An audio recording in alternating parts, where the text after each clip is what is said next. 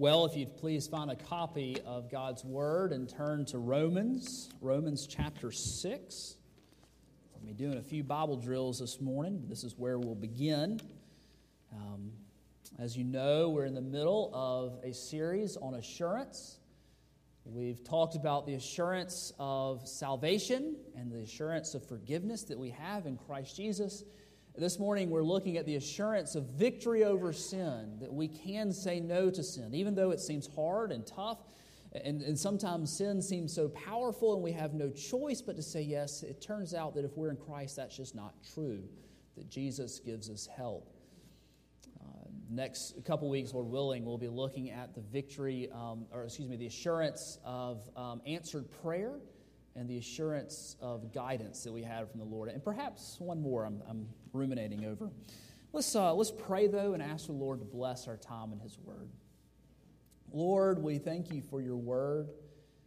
We thank you that it teaches us, that you tell us, that you, you help us to say no to sin, to walk away, and that Christ has broken the tyranny of sin in our lives. Lord, I pray that you would help uh, use this time to help us especially if there are those here who are really struggling to have victory over sin, that this might be the turning point in their lives. Pray all these things in the name of Jesus. Amen. Romans chapter 6, verses 1 through 14. Hear now the word of the Lord. What shall we say then? Are we to continue in sin that grace may abound? By no means. How can we who died to sin still live in it? Do you not know that all of us who have been baptized into Christ Jesus were baptized into his death? We were buried, therefore, with him by baptism into death, in order that just as Christ was raised from the dead by the glory of the Father, we too might walk in newness of life. For if we have been united with him in a death like his, we shall certainly be united with him in a resurrection like his. We know that our old self was crucified with him in order that the body of sin might be brought to nothing, so that we would no longer be enslaved to sin. For one who has died has been set free from sin. Now, if we had died with Christ, we believe that we will also live with him. We know that Christ, being raised from the dead, will never die again. Death no longer has dominion over him. For the death he died, he died to sin once for all, but the life he lives, he lives to God. So you also must consider yourselves dead to sin and alive to God in Christ Jesus. Let not sin, therefore, reign in your mortal bodies to make you obey their passions. Do not present your members to sin as instruments for unrighteousness, but present yourselves to God as those who have been born, uh, as have been brought from death to life and your members to God as instruments for righteousness. For sin will have no dominion over you, since you are not under law, but under grace. The grass withers, the flowers fade, but the word of our God shall indeed stand forever. We've all been there before, right? When we're facing temptation, we're squared off in the face, and it seems like it's a, fight to the death. The temptation just seems so, so strong. We know that we aren't supposed to do X, or we know that we're supposed to do X, and yet it just seems like it's such a strong pull to disobey God and to do what we're not meant to do. I think a lot of times we view patterns of sin in our lives the, the same way that we might view the, the gravitational pull of the earth and the moon. The only reason that the moon circles our globe is because the gravitational pull, the, the earth controls where the moon is. And so often, I think this is how we view our sin that we are in its clutches and we cannot escape it. For the Christian, however, this is simply not true. It may feel that time, feel that way at times. Indeed, sin is a powerful force, and, and our flesh is very strong within us, even if we've been walking with the Lord forever. Sin is still strong. But do you know that if we are in Christ, then sin no longer has dominion over us. And the only power that it has over us is that which we give it. as we've been talking about in this series, the Christian can have assurance of many of the blessings that we have in Christ Jesus. And we've, we've talked about the assurance of salvation and forgiveness. And this morning we were reminded that we have the assurance that God gives us the ability and the power and the strength, not by our own strength, not by anything within us, but by what He has done on the cross and His presence, and especially the presence of, presence of the Holy Spirit within us. And He enables us to say no to sin, to have victory over sin in our lives. I wonder if sometimes we believe that, though. Let us be reminded this morning of our new relationship to sin. We've learned in this text in Romans 6 that there was at one point a time in which, before we came to know Jesus, we were enslaved to sin.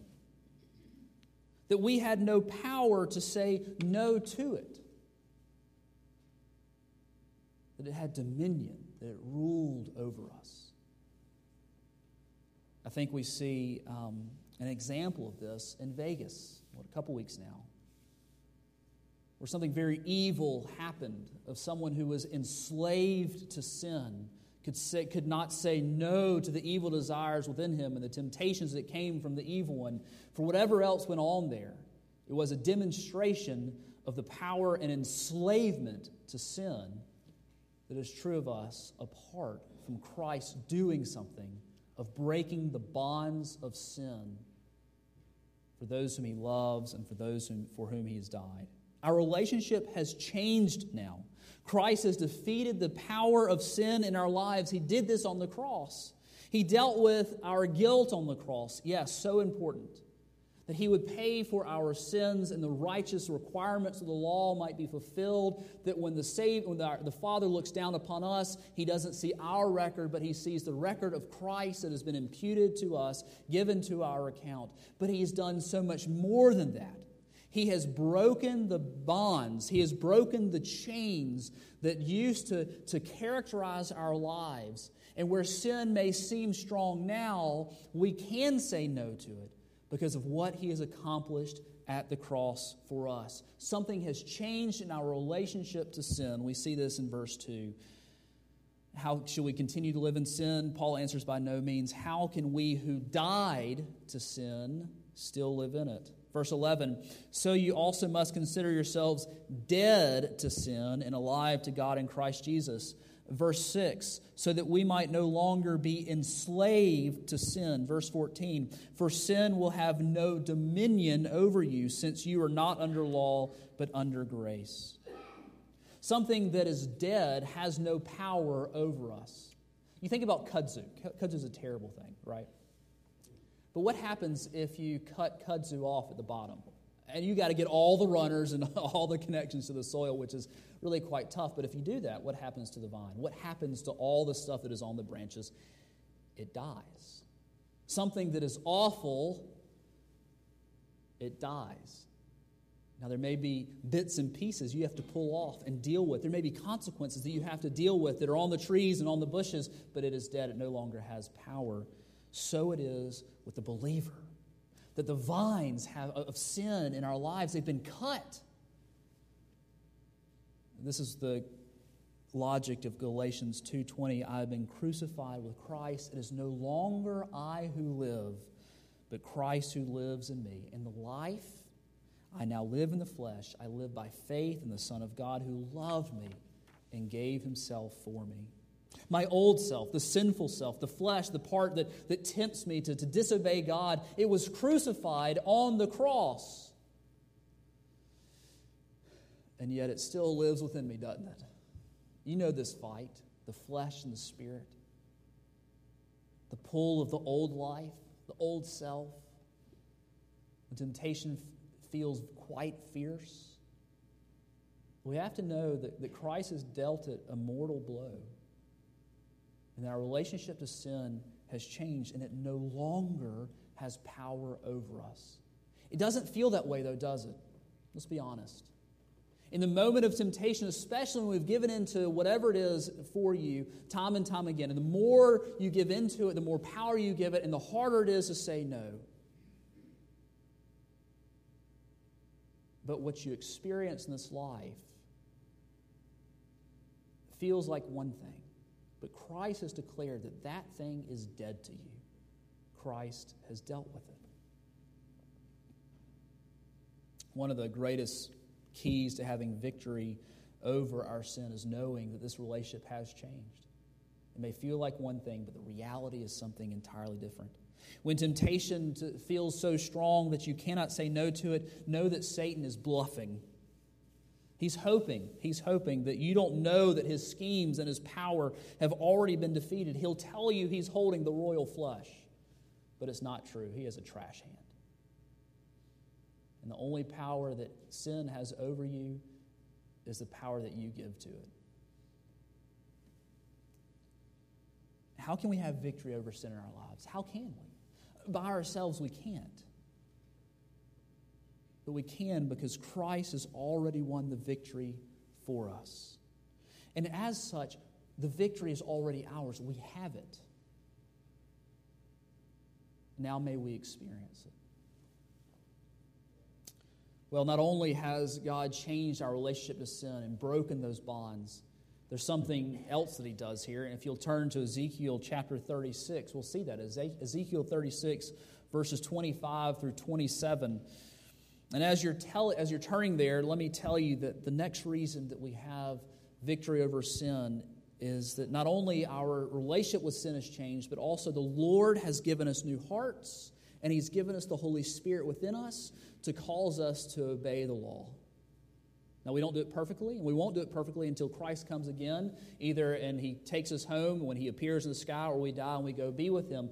Then the fight will be over. But until then, the Spirit lives inside of us, and He gives us the strength to call, uh, causing us to obey His commandments. Ezekiel 36, verses 25 through 27. I will sprinkle clean water on you, and you shall be clean from all your uncleannesses. And from all your idols I will cleanse you, and I will give you a new heart, and a new spirit I will put within you. And I will remove the heart of stone from your flesh, and give you a heart of flesh. And I will put my spirit within you, and cause you to walk in my statutes, and be careful to obey my rules. There, there are a lot of things we could pull out here. I just want to make three general observations. The first is that verse 25 says that we've been cleansed from our sins. This, is, this has to happen first before our, the, um, the victory of sin that we've experienced can happen. Uh, Christ must first forgive us of our sins, and this is done for those who respond in faith to Christ Jesus, to those whom He has made born again. But here's the thing He gives us new hearts. He gives us new hearts. You know, this is what uh, Jesus was talking to Nicodemus about in John chapter 3 in the night. When he was saying that he had to be born again, this is the new birth, regeneration. And this is what God does to our hearts. And actually, it's the first thing that he does in our hearts. He gives us new hearts, and he takes out the old ones that were disobeying him, and he gives us new hearts, hearts of flesh that will pump and, and beat after him with new rhythms. You know, it's amazing what they can do with uh, organ transplants now, isn't it? I mean, it's just amazing. But, but I think the, the biggest one is the heart transplant, right? It's amazing that you can take a, a poisoned heart that is, that is making someone very sick and eventually leading to their death out of someone and put a new heart that will give them new life. Now, here's the thing in order for that to happen, unfortunately, someone had to die right? I mean, we only have one heart. This is the only way that someone gets a new heart. This is exactly what happens to us in the new birth that someone has died.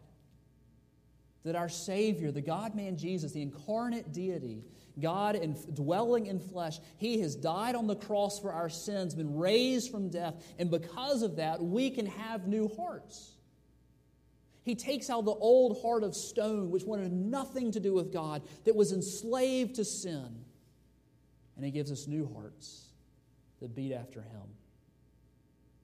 He cleanses us from our unrighteousness. He gives us new hearts. He gives us new desires. The third thing is He gives us His Spirit. Isn't it amazing to know that the God of the universe dwells within us? That the, the God of the universe who made all things by the word of his power is a Trinitarian activity. We see in, John, in, in uh, um, uh, Genesis 1 that the Spirit is hovering over the deep. There's a Trinitarian activity, the creation of the world. And here is the God of the universe, the third person of the Trinity. And where does he reside? In my heart. And so when I see that sin that I want to do, when I see that thing that keeps haunting me, that thing from my past that, man, it'd just be nice one more time. I have the power to say no. Is it coming from me? No, it is coming from the new heart within me, the Spirit who resides in me. If He can make all things by the word of His power, then you better believe He can give me strength to say no to that thing right now. The Spirit lives within us, and the text tells us that He causes us to obey His commandments. This is the promise, this is the assurance of victory that we have as believers in Christ. That if we turn to Him in that moment of temptation and seek Him, Lord, help me. He's not having to come from halfway around the world in, a, in, a, in, a, in the temple. He's not having to, like a, a, false idol would be, where he's over in the Middle East somewhere or in East Asia, where there's a little statue of a false God. Our God lives, and He lives inside of me, and He lives inside of all of those who have turned to Him in faith and in salvation. Therefore, we can say no in the moment of temptation. It's not like taking a, a, a, a AAA battery out of a, a, toy that's not working. It's like taking a, a AAA battery out and putting in a nuclear reactor. That's the power that we have within us to say no. The last passage that we'll look at is, is 1 Corinthians 10 13. 1013. It's a, a great verse. It's a great verse for, for memory, for memorizing, especially in, in times of, of fierce temptation. And let's be honest, the life of a Christian is a life of fierce temptation. If we really don't think we have any struggles in this world, then we are blind to what's going on in our lives. The day to day life for a believer is a, a life of, of fierce battle with the devil, with the world, and with the flesh. And the old Puritan line is sin is either killing us or we're killing it. There's no, there's no middle ground. There's no peace, there's no armistice. It's a daily fight. But in the midst of that fight, we have this great promise from God. No temptation has overtaken you that is not common to man. God is faithful, and He will not let you be tempted beyond your ability. But with the temptation, He will also provide the way of escape that you may be able to endure it. What amazing promises we have here. The first is that no struggle is unique. You know, one of the things that Satan wants you to believe is that no one else is struggling with that sin like you are, or no one is struggling with sin like you are, or no one has failed today like you have. This, this text tells us that there's no common that is unique to any one of us all sins and all struggles and all temptations are common to man. Now, your neighbor, your spouse, your friend may not struggle with the exact same thing you do, but there's somebody else here regionally, locally, in this church, congregationally, that is struggling with the same thing you are. There's nothing unique to your struggle. It may look different from your neighbor's, but it has always afflicted God's people. And therefore, it's not a surprise to the Lord that you're struggling with it, and He can handle it. He can handle it. It, also means that when we find ourselves uh, facing and, and, and fighting things that perhaps the world says that's in a different category of sin, right? Ooh, real Christians, they, they might struggle with saying an occasional white lie, but really? That's what the world says. The Bible doesn't act like that. Uh, let me read to you 1 Corinthians 6 9 through 11. This is talking about the Corinthian believers. Or do you not know that the unrighteous will not inherit the kingdom of God? Do not be deceived. Neither the sexually immoral, nor idolaters, nor adulterers, nor men who practice homosexuality, nor thieves, nor the greedy, nor drunkards, nor revilers, nor swindlers will inherit the kingdom of God. Well, that's bad news, because we can all find ourselves in that list. And such were some of you, he tells the Corinthians, that you were washed and you were sanctified you are justified in the name of the Lord Jesus Christ and by the power and the Spirit of our God. This list has what our, our world and our culture says are some of the, the really big sins, right?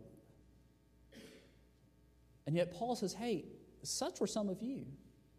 Those who dealt with same sex attraction, those who dealt with adultery, those who uh, dealt with uh, swindling others. Such were some of you. But you've now been washed, you've been forgiven. Now, here's the thing generally speaking, our fights with temptation will be over the same things for our entire lives. I hate to, I hate to break that to you. Generally speaking, we will struggle with the same things for our whole lives. Now, sometimes God works uh, in other ways. Sometimes He takes that desire from us. He can do that. But generally speaking, if we deal with pride, it'll be for all our lives. If we, if we deal with greed and swindling, it's going, to be a, it's going to be a fight daily. And that means that these First Corinthian believers were still struggling with swindling and greed and gossip and adultery and same sex attraction. These things were still temptations for them. And yet, he still says, These, This is how you used to be. You've been washed, you've been sanctified, you've been justified in the Lord Jesus Christ and the power of the Spirit of our God. No, no, no struggle is unique. There's nothing beyond God's help and His victory. He can give you victory today over those sins. Another good thing to know here is that God limits temptation. Praise Jesus for that. We think immediately of the story of Job here when Satan came before God, and you remember God's the one that brought up Job, not the other way around. Have you considered my servant? Uh, and he let Satan go and, and, and to bring temptations and trials upon him. But do you remember that there were severe limits put to Satan's temptations? He could not first deal him physically, and then secondly, he couldn't kill him. So the, so the Lord puts limits on our temptations, and He will not let us be tempted beyond our ability. God will be there with us, and there's nothing beyond the power of the Spirit within us to say no to in that moment. That's how God works. We don't have to live in fear that we will at some point get to something where we don't have power to say no to. Now, we need to be wise and not put ourselves in bad situations. But God will not let us be tempted beyond our ability. Third, he will provide a way of escape.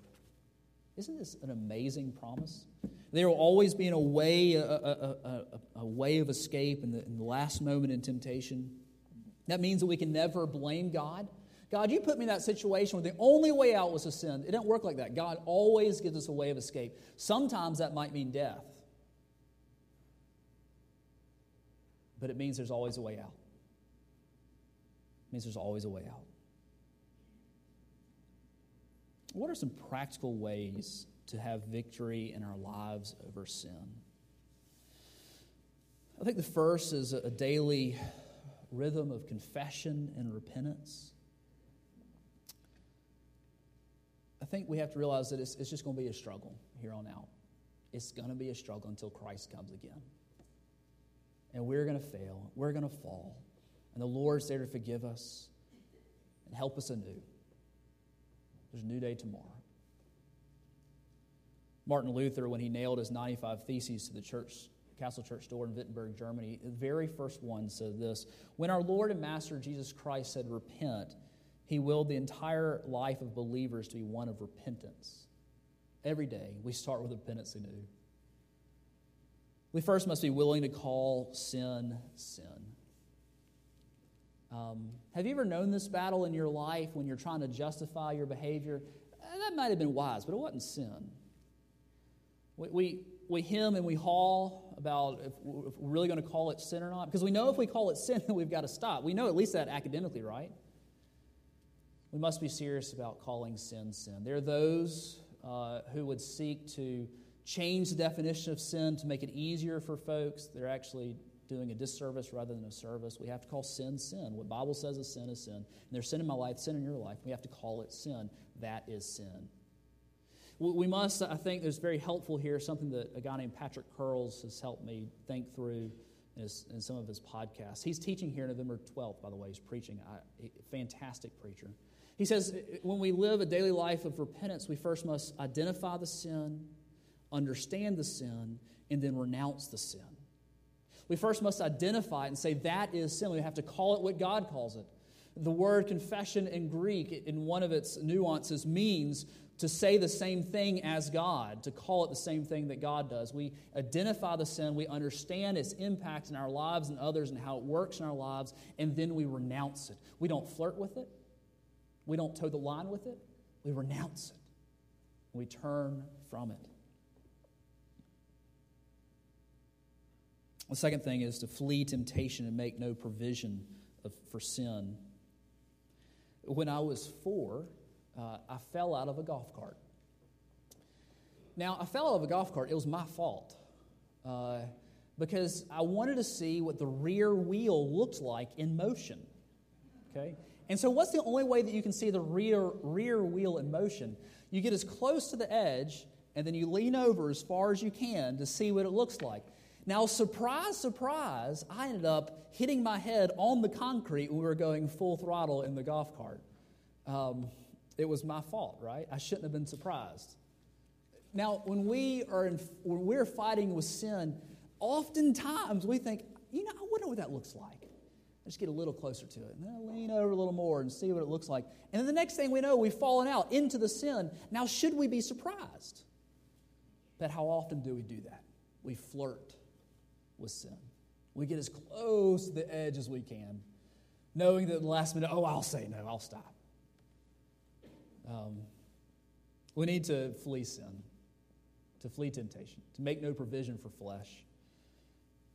You know, when Jesus said in, in, Matthew 5 29 and 30, do you remember what he said? If your hand causes you to stumble, you're supposed to just put it in a sling and baby it right. You're supposed to cut it off.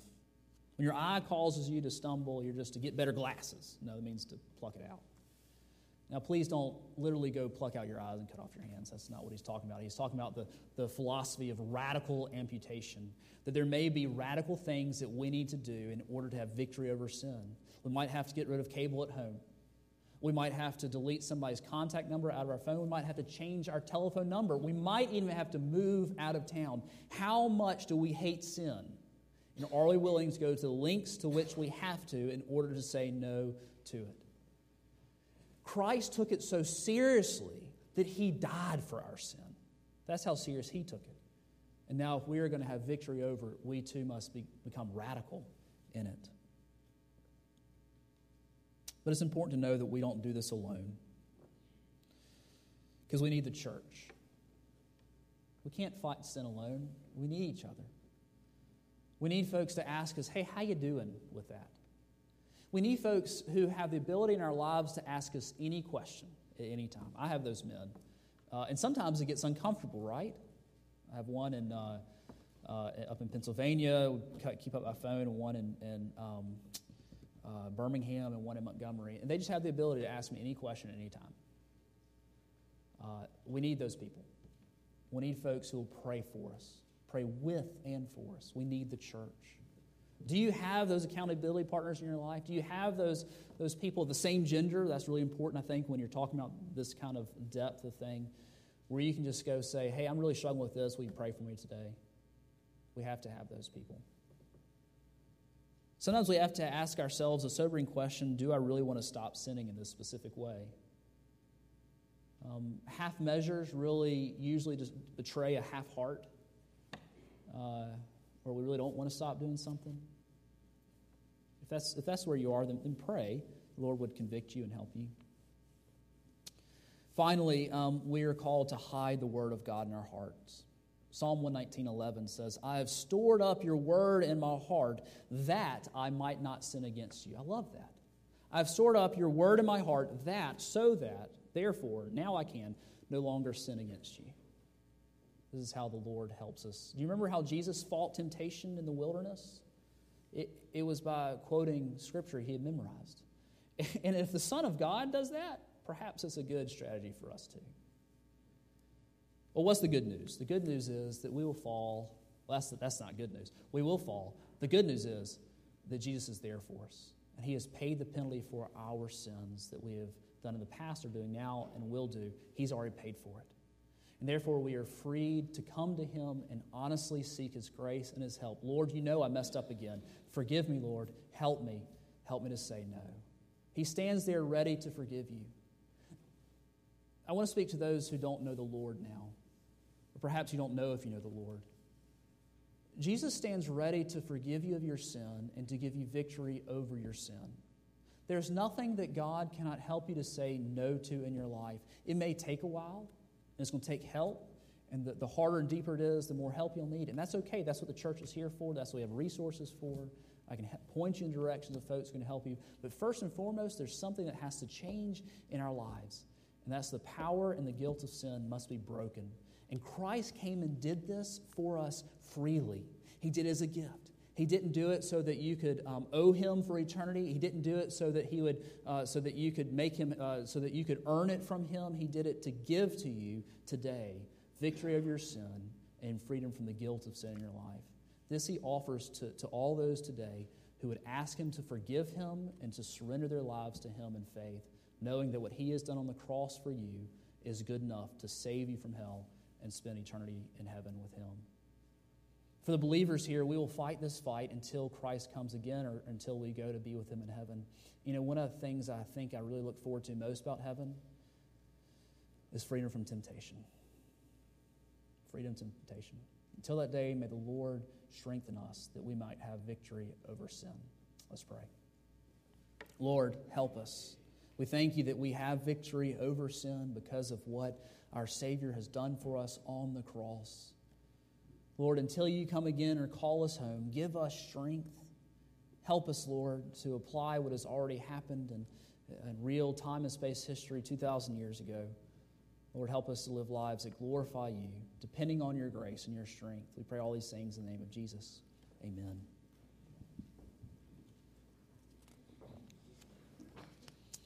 Let's stand and sing our closing hymn, 206 There is a Redeemer.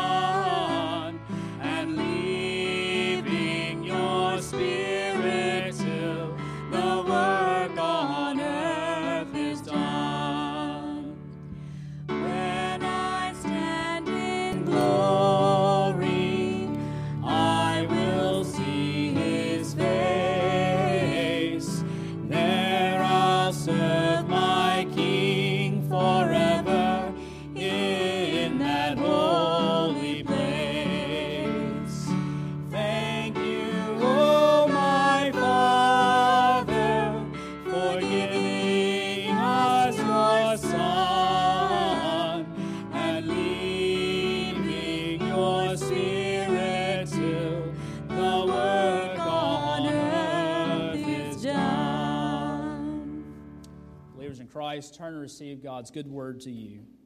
Now may the God of peace himself give you peace at all times and every way. The Lord be with you all. And all God's people said, Amen. Amen.